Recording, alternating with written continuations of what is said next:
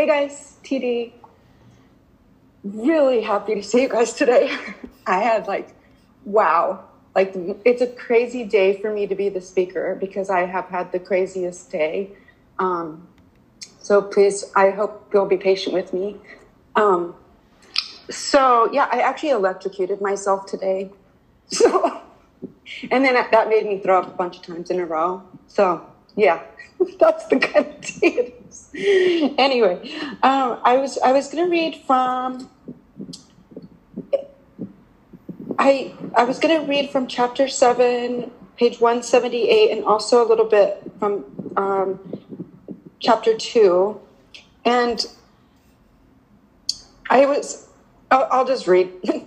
um, verbal and emotional abuse can be just as damaging as physical abuse, even though there are no visible bruises. The body is badly bruised on the inside.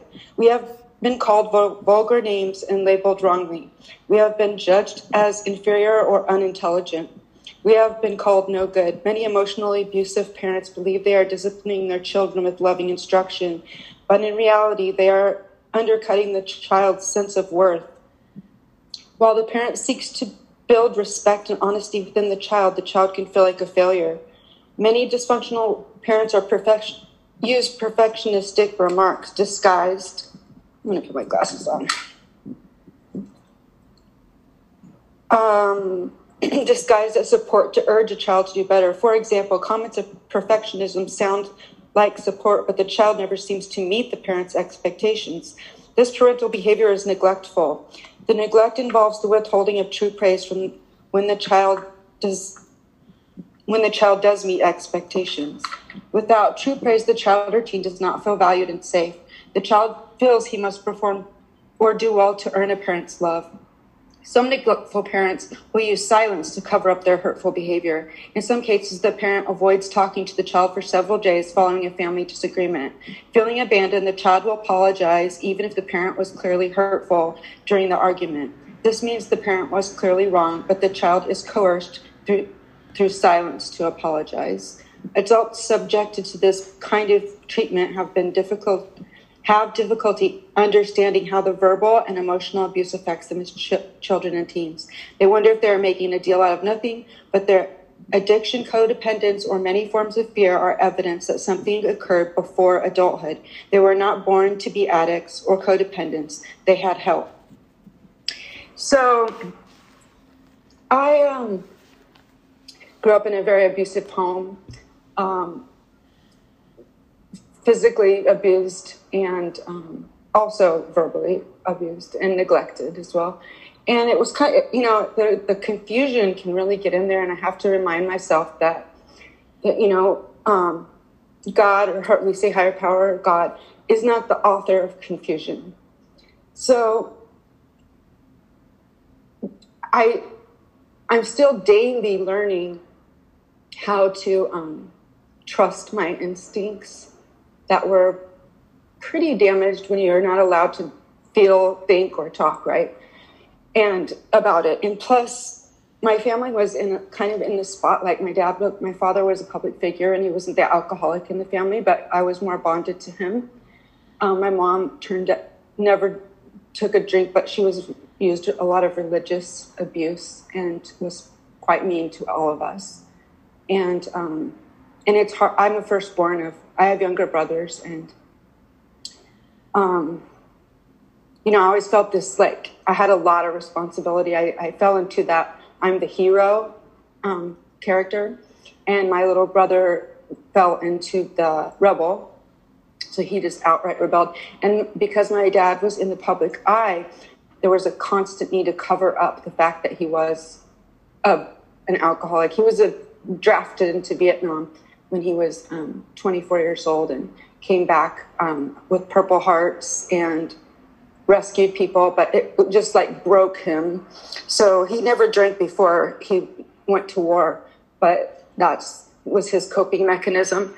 And I was just thinking about. Um, I took a few little notes here. So when we have when we when our parents when I should just say my, when my parents were reflecting my image back to me, it was a distorted mirror.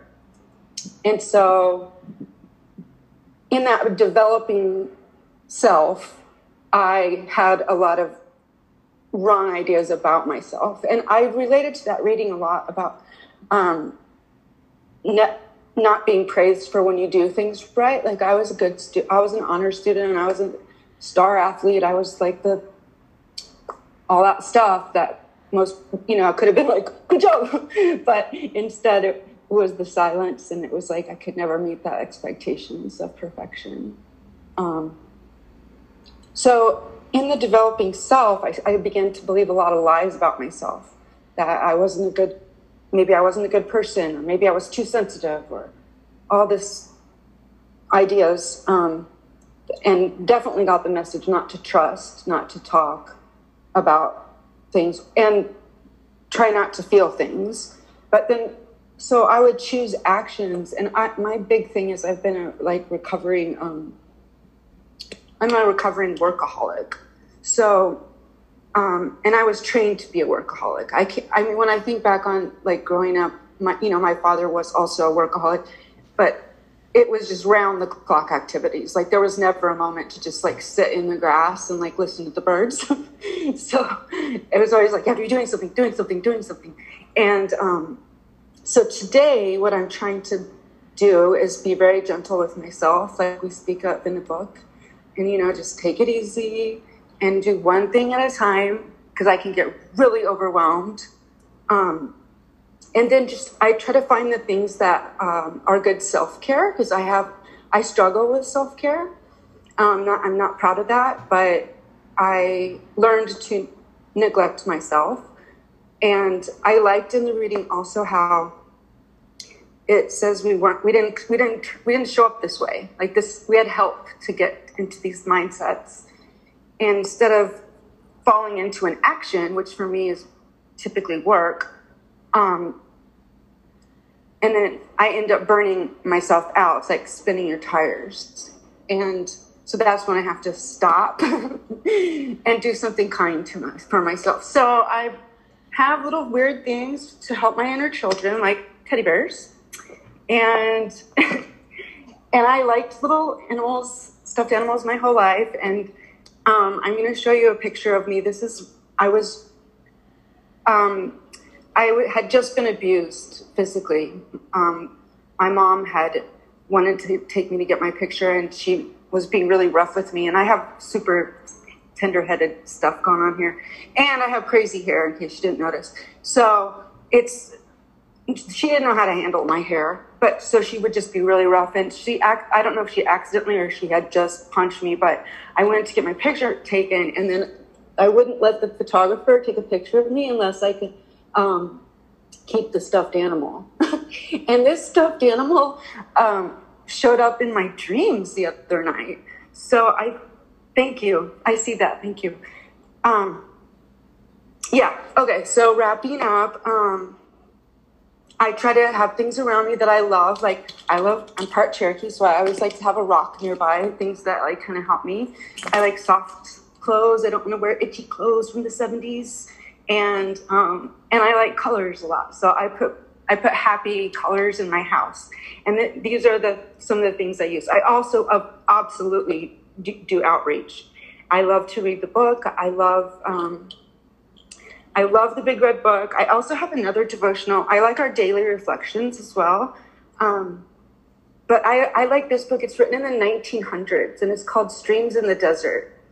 And it's by a whole bunch of different authors. It's very spiritual. Um, but that's the only way I can get out of um, my feelings of shame is truly about reaching off of that Ferris wheel of negative image, feel bad about yourself, do an act, workahol, or drink, or exercise myself to death, and then I just keep going around that Ferris wheel. The only way that I can get off of that Ferris wheel is is these meetings, is reaching out to other people, is uh, all the you know the tools that we have, the books, the devotionals, and I have to start my day off with my mind right because you know otherwise I might end up electrocuting myself like I did today.